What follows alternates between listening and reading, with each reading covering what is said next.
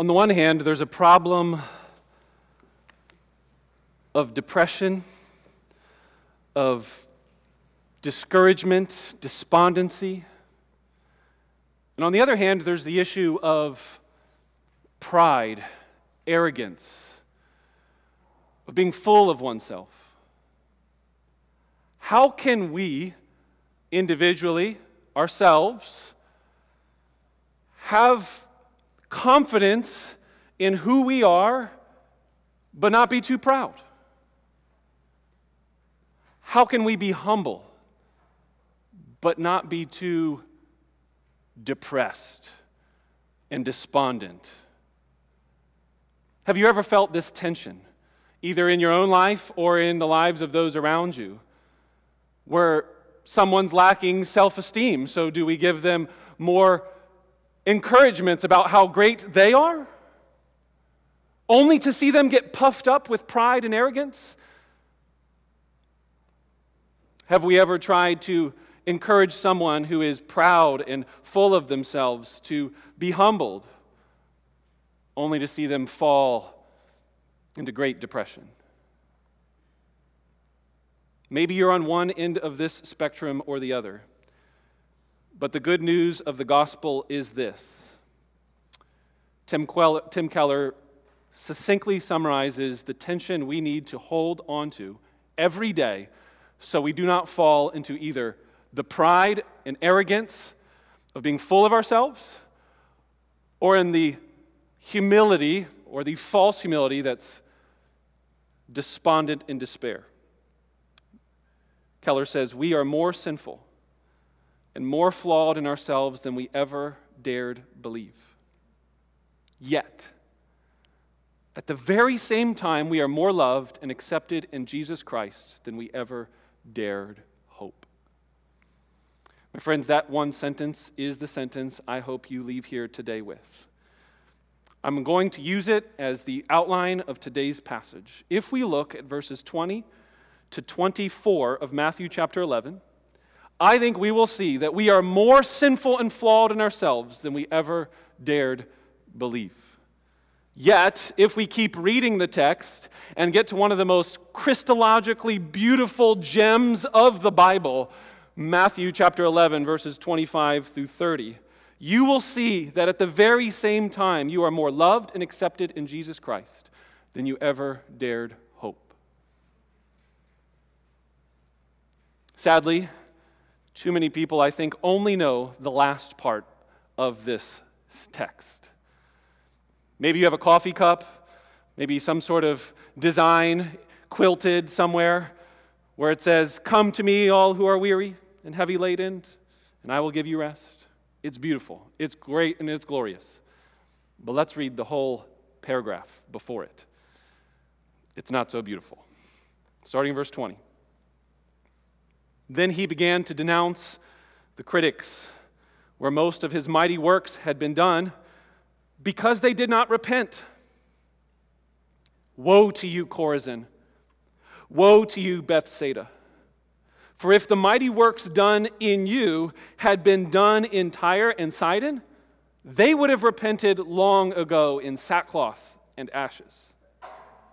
But I tell you, it will be more bearable on the day of judgment for Tyre and Sidon than for you. And you, Capernaum. Will you be exalted to heaven? You'll be brought down to Hades. For if the mighty works done in you had been done in Sodom, it would have remained until this day. But I tell you that it will be more tolerable on the day of judgment for the land of Sodom than for you. Let's pause there and consider that we are more sinful and flawed in ourselves than we ever dared believe.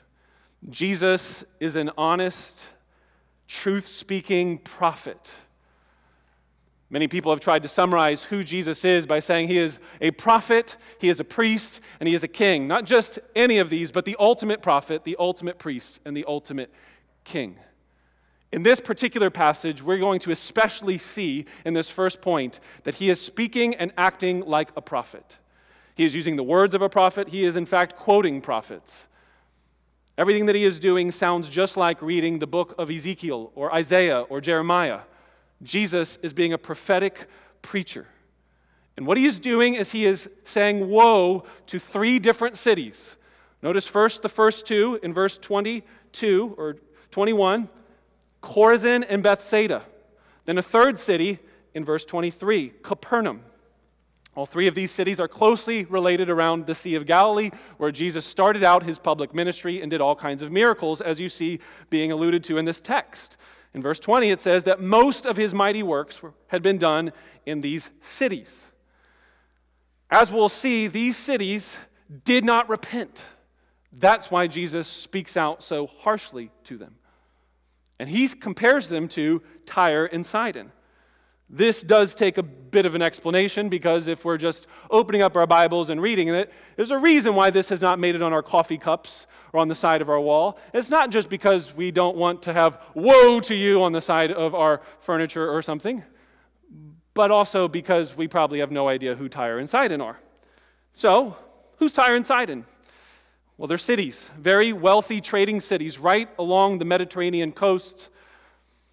They were Canaanite cities. And if you don't know, Canaanites were enemies of the Jewish people. So he names two cities that were wealthy, that were prosperous, and they were enemies of the Jewish people that Jesus is talking to. During the days of Solomon, Solomon, king, the king of Tyre, helped build Solomon's temple. If you read 1 Kings chapter 5 verse 7, you'll hear this. Blessed be Yahweh, who has given to David a wise son over this great people. That's from the lips of the king of the city of Tyre. He is praising Yahweh. He is supporting and contributing to the temple. And as a result, 1 Kings 5:12 says there was now peace between what was once enemy cities, Tyre and Sidon, and the nation of Israel.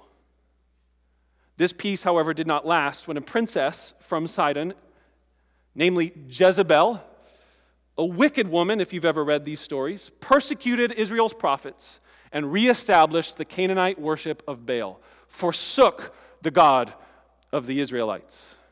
So, if you would, let's turn with me and do a little background here in the book of Ezekiel. And we're going to turn to Ezekiel and we're going to see a prophecy against Tyre. And this is going to be Ezekiel chapter 27. And if you're using these black Bibles around, I'd encourage you to open them up and see, follow along. I'm going to read verses 3 through 9 at first, and you're going to get a sense of what Tyre and Sidon are like their wealth, their prosperity.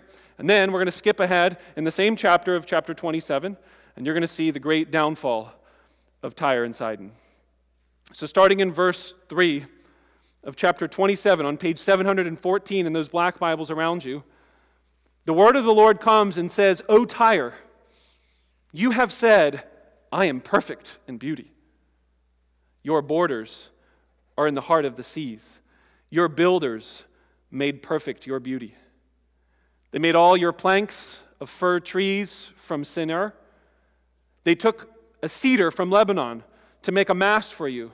Of oaks of Bashan, they made your oars. They made your deck of pines from the coast of Cyprus, inlaid with ivory. Of fine embroiled linen from Egypt was your sail, serving as your banner. Blue and purple from the coasts of Elishah was your awning. The inhabitants of Sidon and Arvad were your rowers. Your skilled men, O Tyre, were in you. They were your pilots. The elders of Gebal and her skilled men were in you, caulking your seams. All the ships of the sea with their mariners were in you to barter for your wares. What you're supposed to see in this chapter is the perfect beauty of this great, rich, and prosperous merchant trading city right on the waters. And that's why you see all this language about boats and ships and rows. But then skip ahead. Look at verses 26 to 32. Your towers have brought you out into the high seas. Your rowers have brought you out into the high seas. The east wind has wrecked you in the heart of the seas. Your riches, your wares, your merchandise, your mariners and your pilots, your caulkers, your dealers in merchandise, and all your men of war who are in you, with all your crew that is in your midst, sink into the heart of the seas on the day of your fall. The sound of the cry of your pilots, the countryside shakes. And down from their ships come all who handle the oar. The mariners and the pilots of the sea stand on the land. and shout aloud over you and cry out bitterly. They cast dust on their heads and wallow in ashes. They make themselves bald for you and put sackcloth on their waist, and they weep over you in bitterness of soul with bitter mourning. In their wailing, they rise a lamentation for you, a lament over you. Who is like Tyre, like one destroyed in the midst of the sea? That question is I want you to be feeling now. This great and wealthy city, they're now asking, Who is like Tyre? Not because of its prosperity, but because of its desolation. They turned back to a false God and rejected Yahweh by persecuting his prophets and were destroyed. And so it leaves us the question what could be worse than this turn of events to the city of Tyre? Well, I could think of one city. One prominent city that's used throughout all of the Old Testament as a metaphor for evil and judgment. Turn with me in your Bibles now to Genesis chapter 18. This is the city of Sodom and Gomorrah. We see in chapter 18 that Abraham and his cousin Lot have traveled over to the place where Sodom exists. And so it says in verse 22 on page 13 of the black Bibles around you that the men turned from there and went toward Sodom, but Abraham still stood before the Lord and then drew near and said, Will you indeed sweep away the righteous with the wicked? Suppose there are 50 righteous within the city. Will you then sweep away the place and not spare it for the 50 righteous who are in it? Far be it from you to do such a thing, to put the righteous to death with the wicked, so that the righteous fare as the wicked. Far be it from you. Shall not the judge of all the earth do what is just? And the Lord said, If I find at Sodom fifty righteous in the city, I will spare the whole place for their sake. If you keep reading, you'll know, if you've been familiar with this text, but if you've not, Abraham's then going to go back and forth with the Lord in prayer and say, well, how about 45? How about 40? 30? 20? And at the very end, he says, How about even 10? If there's 10 righteous people in the city of Sodom, would you spare them and not wipe them out? And he says, If there's even 10 people in this city, I will not wipe them out. I will spare them. So then, what we find in chapter 19 is the story that shows there were not 10. Starting in verse 1, it says, The two angels came to Sodom in the evening, and the Lot sitting in the gate of Sodom. When Lot saw them, he rose to meet them and bowed himself with his face to the earth and said, My lords, please turn aside to your servant's house and spend the night and wash your feet. Then you may rise up early and go on your way. They said, No, we will spend the night in the town square. But he pressed them strongly. So they turned aside to him and entered his house. And he made them a feast and baked unleavened bread, and they ate. But before they lay down, the men of the city, the men of Sodom, both young and old, and all the people to the last man, surrounded the house, and they called to Lot, Where are the men who came to you tonight? Bring them out so that we may know them. Lot went out to the men at the entrance, shut the door after him, and said, I beg you, my brothers, do not act so wickedly. Behold, I have two daughters who have not known any man. Let me bring them out to you, and do with them as you please. Only do nothing to these men, for they have come under my shelter, shelter of my roof. But they said, Stand back. And they said, This fellow came to sojourn, and he has become the judge. Now we will deal worse with you than with them. Then they pressed hard against the man Lot and drew near to break the door down. But the men reached out their hands and brought Lot into the house with them and shut the door. And they struck with blindness the men who were at the entrance of the house, both small and great, so that they wore themselves out, groping for the door. Then the men said to Lot, Have you anyone else here?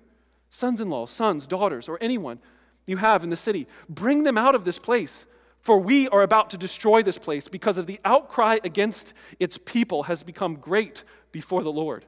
And the Lord has sent us to destroy it. So Lot went out and said to his sons in law, who were to marry to his daughters, Up, get out of this place, for the Lord is about to destroy the city. But he seemed to his sons in law to be jesting. As morning dawned, the angels urged Lot, saying, Up, take your wife and your two daughters who are here, lest you be swept away in the punishment of this city. But he lingered.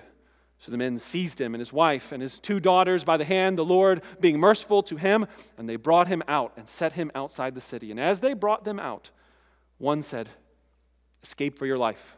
Do not look back or stop anywhere in the valley. Escape to the hills, lest you be swept away. Lot said to him, Oh no, my lords. Behold, your servant has found favor in your sight, and you have shown me great kindness in saving my life, but I cannot escape to the hills, lest the disaster overtake me and I die. Behold, this city is near enough to flee to, and it is a little one. Let me escape there. Is it not a little one? And my life will be saved. He said to him, Behold, I grant you this favor also, that I may not overthrow the city of which you have spoken. Escape there quickly, for I can do nothing till you arrive there. Therefore, the name of that city was called Zoar. The sun had risen on the earth when the lot came to Zoar. Then the Lord rained upon Sodom and Gomorrah sulfur and fire from the Lord out of heaven. And he overthrew those cities and the valley and all the inhabitants of the cities and what grew on the ground. But Lot's wife behind him looked back, and she became a pillar of salt. Abraham went early in the morning to the place where he had stood before the Lord, and he looked down toward Sodom and Gomorrah and toward all the land of the valley. And he looked, and behold, the smoke of the land went up like the smoke of a furnace so it was that when God destroyed the cities of the valley, God remembered Abraham and sent Lot out in the midst to overthrow when he overthrew the cities in which Lot had lived. What could be worse than the evil of Sodom and Gomorrah? What could be worse than fire falling from heaven to destroy a city? What could be worse than Tyre and Sidon? and the judgment that came upon those two cities. What Jesus has said in our text the sins of Chorazin, Bethsaida, and Capernaum are worse than these two stories that I just recounted from Tyre, Sidon, Sodom, and Gomorrah. Lack of repentance in Jesus' call to repentance is worse. The lack of repentance when Jesus calls you to repent is worse than the judgment that came upon these cities. That's the point of this first half of our text. They received, these cities, that is, Chorazin, Bethsaida, and Capernaum, they received a greater light, a greater revelation than any of these other cities, and therefore God will hold them to a greater responsibility. This is similar to what the writer of Hebrews says in Hebrews chapter 2. Therefore, we who now have the revelation of the Son of God, we must pay closer attention to what we have heard, lest we drift away. For since the message that was given by the angels proved to be a reliable one, and every transgression and disobedience received a just retribution, how will we escape if we neglect such a great salvation? Do you see the logic of these biblical authors, namely Jesus and the writer of Hebrews? If the judgment came on a lesser revelation that Sodom and Gomorrah had, or Tyre and Sidon, then how much more of a judgment will there be for those who see the risen Christ and say no to his call to repentance? The day of judgment will be worse for those that are on that path of failing to repent especially these cities in particular. You need to understand the historical context of what Jesus has done. In chapter 4, it tells us he's in these cities, he's doing miracles, and he is calling out that the kingdom of God is at hand. Therefore, repent. And that's one short little summary, but you need to understand what does that mean? What does it mean that the kingdom of God is at hand, therefore repent? And if you don't, it will be worse for you. We must know what it means to repent, for the kingdom of heaven is at hand, because this now is on us if we don't repent. In this historical context, I believe Jesus is talking about the way for them to receive life as the nation of Israel. It means that the consequences of the current actions of this city and the plans for which they're headed down a certain path are headed in the wrong direction, and it is headed toward death. That, I believe, is what Jesus is referring to when he calls out these cities. Look down at verse 23 again of chapter 11 in the Gospel of Matthew. In verse 23, when he's talking to his hometown, by the way, he spent a lot of time living in Capernaum.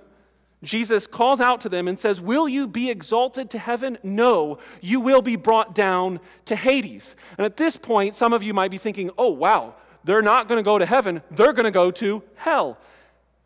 But that's not the word for hell. In fact, it's the word Hades. This is one of those weird moments when you're reading an English translation and you're like, That's not English. How about you give us a translation of that Greek word Hades? Hades is the transliteration. It means you just take the sound of the Greek letters and put it into English. And you're not actually telling somebody what the word means, you're just saying how it sounds. So this word is Hades in the Greek, and it's Hades here in our English. Thank you very much, ESV. What does the word mean? It is the Hebrew and Greek word for grave, for going down into the ground of the grave. So he's saying, Will you be exalted to the heavens? Now, does that mean you're going to go float up into the sky and live up in the sky? Because that's where the heavens are? No, no, no, no, no, no. He is a direct quote from Isaiah chapter 14 about a king who is exalting and puffing himself up. Somebody who wants to say, I'm great. And then Isaiah chapter 14 says, No, no, you are going down to Sheol, the Hebrew word for Hades. Jesus is quoting Isaiah chapter 14 because he is a prophet, quoting a prophet and he is telling them, Your plans of puffing yourself up and trying to be powerful and using violence will lead to your death and your downfall. In a nutshell, what are these plans of all three of these cities? We can look through historical and archaeological digs that these cities are well known for their desire to fight against the Roman Empire. Zealots. This was the breeding ground for zealots, Jews, meaning their zeal was to fight against the Roman Empire. Have not enough time to unpack all of the reasons and explanations by that, but you need to know that there's different groups of Jews in Jesus' ministry. Some of them you might have heard called Pharisees. Some of them are called Sadducees. Here he's particularly talking about the Zealots. He has one of them in his 12 disciples, by the way. Because his call to the kingdom of God being here is for all of these Jewish people the Pharisees, the Sadducees, the Zealots, whatever different group of Jewish people there were. Abandon your former way of Judaism and take on my way of Judaism. That's the call that Jesus is giving as he goes around to Jewish cities and tells these zealots do not bear up your sword. Or, as we heard in the Sermon on the Mount, blessed are the poor in spirit, blessed are the mourn and the meek and the merciful and the pure in heart and the peacemakers. And blessed are those who are persecuted for righteousness' sake. Blessed are you when others revile you and persecute you and utter all kinds of evil against you falsely on my account. That's the message Jesus is going around preaching to cities like Chorazin and Bethsaida and Capernaum. And do you think that they're like, yeah, that's right, let's get persecuted? They're like, no, I don't care how many miracles you do. I don't care how many times God authenticates your preaching ministry. We are not following that agenda. We are not turning around. We are going to take out the Roman government. Jesus says, You think you're going to boast yourself up like the Isaiah 14 Babylonian king and be the new king and ruler through violence? No, no, you're leading down to the grave. Woe to you. Woe to you. This is why Jesus says in the Sermon on the Mount, You have heard it said, an eye for an eye, a tooth for a tooth. But I say to you, do not resist the one who is evil. But if anyone slaps you on the right cheek, turn the other also. And if anyone would sue you and take your tunic, leave your cloak and give that to them as well. And if anyone forces you to go one mile, go with them two miles. Give to the one who begs from you. Do not refuse the one who would borrow from you. You have heard that it was said, You shall love your neighbor and hate your enemy. But I say to you, love your enemies and pray for those who persecute you. Jesus is quoting in the Sermon on the Mount at different points the very things that these zealots would have been believing. For example, he quoted and said, You have heard it said, Love your neighbor, yes, love one another, but hate your enemies, namely the Roman government. Hate them. Take up sword against them. Do not turn the other cheek, slap them back in the cheek. They ask you to go an extra mile, well, then pull out their dagger and stab them in the back. Do you see the difference between Jesus' kingdom and his way to be the nation of Israel and the zealots? The nation of Chorazin, the nation of Bethsaida, and the nation of Capernaum. Woe to you. You have heard the message. You have seen the miracles. I am the long awaited Messiah. Get on board. They said no. And I want to pause at this moment and make sure it's crystal clear to all of us. When we read a text like this, you need to remember that Jesus is patiently and persistently and gently and boldly and in every which way preaching this message of turn, follow, come. This is not, well, I gave you a shot, I did a couple miracles. He is there for a season. He is there being patient. He is waiting. This is not God's swift, quick judgment like he's upset and angry. And he lost his temper and says, Oh, I'm just so frustrated with you guys. This is, okay, you've chosen. You're clearly not going to get on board with the way of Jesus and the message of reconciliation and the love of enemies. Well, then, woe to you, for you are headed to the grave. And my friend, we need to then ask in what ways have we as a society also bought into the lies of the world and started fighting for our life, our freedom, and our peace by not taking up the way of Christ, the Sermon on the Mount, and the message of Jesus, and instead taking it into our own hands and doing things just like everyone else around us? In what ways are we headed down a path that leads to the grave? That's what you need to be asking yourself. That's how this text then applies to you. What does repentance look like? For the kingdom of heaven is at hand? Well, look at the teaching of Jesus. How does that differ from the way that you live your life? Before we jump down to that beautiful calling, come to me, all who are weary and heavy laden, and I will give you rest. Take my yoke upon you and learn from me. Take my yoke and learn from me. His yoke is his teaching, it is his ways. You should be following the teaching and ways of Jesus. His call to come that we're about to see is not a call to say, well, we can do whatever we want now. There's freedom in Jesus. No, there's freedom to follow Jesus. Not freedom to choose whatever way you want because he forgave you for all your sins. There's now freedom to actually obey and love God. That's what Jesus came to do. That's so different than, well, I'm free in Christ to live however I want. So, friend, ask yourself with a friend this week. This is not something to play around with. Jesus says it would be worse for you than Sodom. Could you just imagine that for a moment? It would be better to be sitting in a city with fire falling down from heaven than listen to this message and not repent. Your sin and my sin and our failure to repent is far worse than we have ever dared imagine. In what way is your busyness and you're trying to keep up with everyone else around you failing to rest the way Jesus is calling us to by taking up his yoke? It is not a coincidence that if you peek ahead to chapter 12, verse 1, in the next section, right after Jesus contrasts the way of rejection to the way of invitation at the end of chapter 11, that he then has stories of Sabbath rest. Come to me, all who are weary and heavy laden, for I will give you rest as the Lord of the Sabbath. Now, we're going to talk a lot more about the Sabbath in Lord willing next week's message. But if there's one thing our text is calling us to, that is the way of Jesus, let's start thinking about it already before we get to next week. Are you restful? Or are you tired? Not just tired because you worked hard, like a good person should be working hard for Christ, but you're exhausted. This is a good sign that you are not carrying the yoke of Jesus that you are carrying the burden of somebody else's expectations, that you are carrying the obligations and the expectations of your mom, your dad, your coworker, your boss, your demanding neighbor, your kids. You are wearing the yoke of somebody that is not Jesus Christ and his teaching, for his yoke is easy. His burden is light.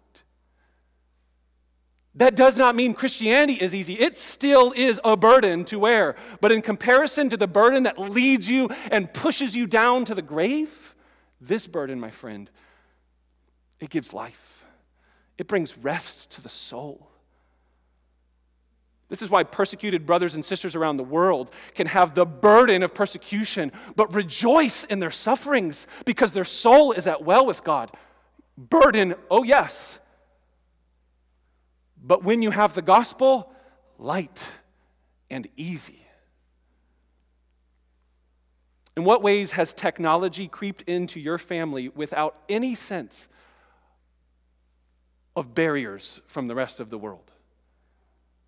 Friends, I think increasingly a discipleship thing that the Christian community in general and embassy in particular we need to be thinking about in this modern world is how we are not restful because we are constantly working, constantly being entertained, constantly being bugged at. I challenge each of you in terms of a Sabbath practice to get started before next week's message. Take a period of time, four hours, one day, one Sabbath day of no cell phone, no TV, no internet. It's not a demand, it is an invitation for rest for your soul. If something is too important that you couldn't do something like that, something to find rest for your soul, then you not, might need to start asking with a friend Am I carrying the wrong yoke on my shoulders? And am I headed down to the grave? the tendencies and habits and the studies that are coming out about the way that we have just moved along, Christian and non Christian included, here in the U.S. Did you know that the U.S. started with a bunch of Puritans that longed to see a day when a nation would prize a Sabbath day? The whole nation would do it together collectively. It would be a, a Sabbath society. Oh, how far we have come that we can't even gather to worship on a regular day of the week because we have so many activities and events vying for our attention. Parents, we need to be thinking about how we're raising our children, not just with our technology, but with our activities and our events and our career and educational advancements, our health and beauty. How many of these things are not because they are for our good, but because they are our God? The difference you will know if this is for your good and if it's your God is you are weary and exhausted.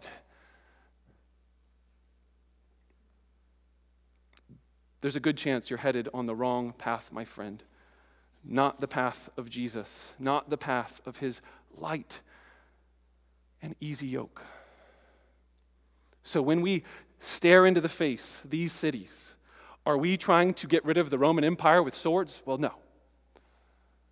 But are we trying to find freedom and peace and satisfaction and a sense of security through some means that God did not call for us in the teachings of Christ? If so, then you need to admit that we are more sinful and more flawed than we ever dared believe. Isn't it so great to know that that's not the end of the story? But if any of you in this room have any sense of, you know, on my best day when I'm thinking clearly, there's some truth to what you just said.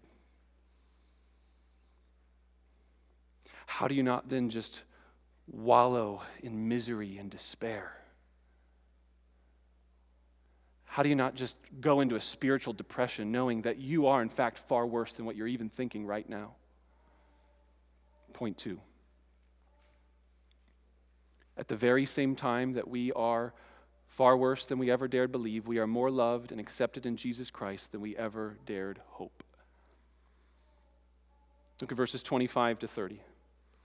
At the same time, Jesus declared, I thank you, Father, Lord of heaven and earth that you have hidden these things from the wise and the understanding and revealed them to little children. Yes, Father, for such was your gracious will. All things have been handed over to me by my Father, and no one knows the Son except the Father, and no one knows the Father except the Son, and anyone to whom the Son chooses to reveal him. Come to me, all who labor and are heavy laden, and I will give you rest. Take my yoke upon you and learn from me, for I am gentle and lowly in heart, and you will find rest for your souls. For my yoke is easy and my burden is light. The first text makes it crystal clear, and so does the second in another way. But if you read both of these together, 20 to 30, Is it obvious to you, as it is at least to me, that God demands you to repent? To turn from your way of being a human and follow the Jesus way of being a human? Is it clear to you that you should put your faith in Christ? Repent, turn from that former way of thinking and believing and living, and fully embrace the way of Christ. Is that clear to you that as you read this text, that God is calling and demanding and even inviting, come to me? And that you then have an obligation, you have a response that is due based on these words from God. I'm hoping that that's clear. If anyone wants to just say amen to that, that would be helpful. Otherwise, we need to just stop here and then keep belaboring this point. It is demanded of us. Amen? Amen? Oh, the paradoxes of the Bible. While that is true, the glory of this text is that you choose him because he chose you that the Father has hidden these things. What things? The revelation of the way of Jesus and it opened the eyes of the blind and opened the ears of the deaf and opened the mouth of the mute to then praise Jesus. He does that work. Do you have to do that work? Yes. Does he have to do that work? Yes. Can we say amen to both of these things? Because Jesus himself is not just stating the fact, he is worshiping the Father for this reality. I praise you, Father, that you have in fact hidden these things from the wise and the understanding. And you have chosen in your sovereign providence to reveal them to people who humble themselves like little children. For God's electing grace does not diminish our personal responsibility or our need for prayer or evangelism. It extinguishes all boasting. It fuels prayer and evangelism and missions. By the way, I'm just quoting from our statement of faith. Go read that article, chapter something, whatever. It's a glorious doctrine that this church has affirmed and believed that God does choose, but therefore we have to choose Him all at the same time. And that, my friends, is gloriously good news because if you are far worse than you ever dared imagine, then what hope do you really have sitting here today? Answer? None. Except for the expectation of a far greater judgment than that of fire falling from heaven. What makes the good news so glorious is the very fact that point one is so crystal clear. And that on the basis of that, he still loves us. Yet, what does the sentence say? Yet at the very same time, knowing fully well that we are terrible people, he loves us and accepts us in Jesus more than we ever dared hope for. And it is not on the basis of our performance. Can you imagine something that would take a despondent, discouraged, depressed person that is wallowing in their pity of their awful spiritual life and their awful performance as a husband or a wife or a mom or a dad and their job and whatever else. And they're just, oh, and then you just tell them, but you're doing so good in this and this and this. No, point them to Jesus. Yet I praise the Father that you have decided to choose us. Point them to election, point them to God's grace. Amazing grace. How sweet the sound. Why is it so amazing? Because He chose us, knowing fully well who we weren't not who we are. This is what makes this so beautiful. And Jesus is in song, He is in prayer, He is in glory. This is worship, my friends. That's why preaching is not an intellectual exercise to help the more learned in the understanding. It is a worship exercise for children, for little infants who need not more sermons or more books or more education or more classes or more seminars or more PhDs. What they need is childlike dependence on Jesus. So come to him like a little child, helpless, that doesn't know how to get up, doesn't know how to change themselves, doesn't know how to dress for the day, that still needs basic help with their everyday life. Humble yourself to know, yes, you're far worse. You're a child. You need help. Admit it. Once you do, know that there is a Father who is so willing to help. He has already helped by giving his Son Jesus and so, my friend, come to Jesus. Come and realize that there is only one way to the Father. It is through the Son. That's what verse 27 is all about. That there is only because we know the Father because of the Son, and the Son knows the Father, and the Father knows the Son. It is only in Jesus Christ. There is no other way, no other option. And so, therefore, the invitation stands Come to me. If you are weary and you are weighed down, it does not matter what is weighing you down. It is most likely here, Jesus is talking about the Pharisees' yoke the yoke of the Torah that is weighing down Jewish people. That's my guess in terms of its historical context.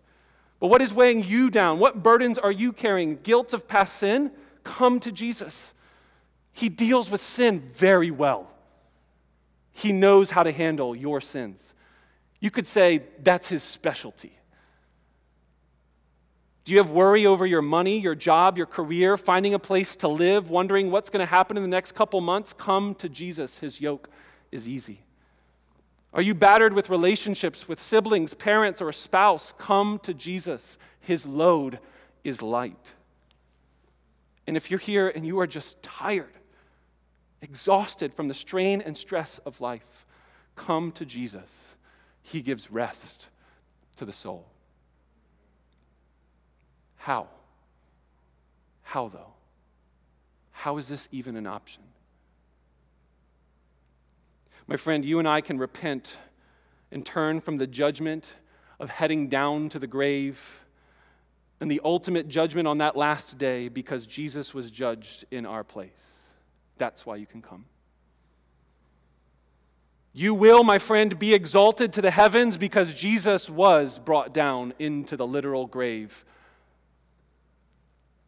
we have had these things revealed to us not because of our greatness, but because of the Father's pleasure. It was His gracious will or His good pleasure. It pleased Him. That's why and that's how.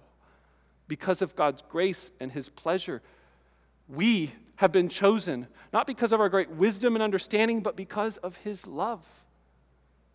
And you can find rest by faith because His work is finished. The work you need to gain access to the Father has already been done, so stop working for it. The work you need to find acceptance into a community of people that will love you unconditionally just as you are has already been accomplished. The work you need to find a sense of duty, of calling, a purpose and a meaning for your gifts and skills in this world has already been accomplished. You don't need to prove yourself to anyone anymore. When Jesus said on the cross, it is finished. It included all of those efforts. So we can take Jesus' easy yoke on our shoulders because he took the hardest yoke on his shoulders, the very wrath and judgment of God. And you can carry a light burden, not no burden.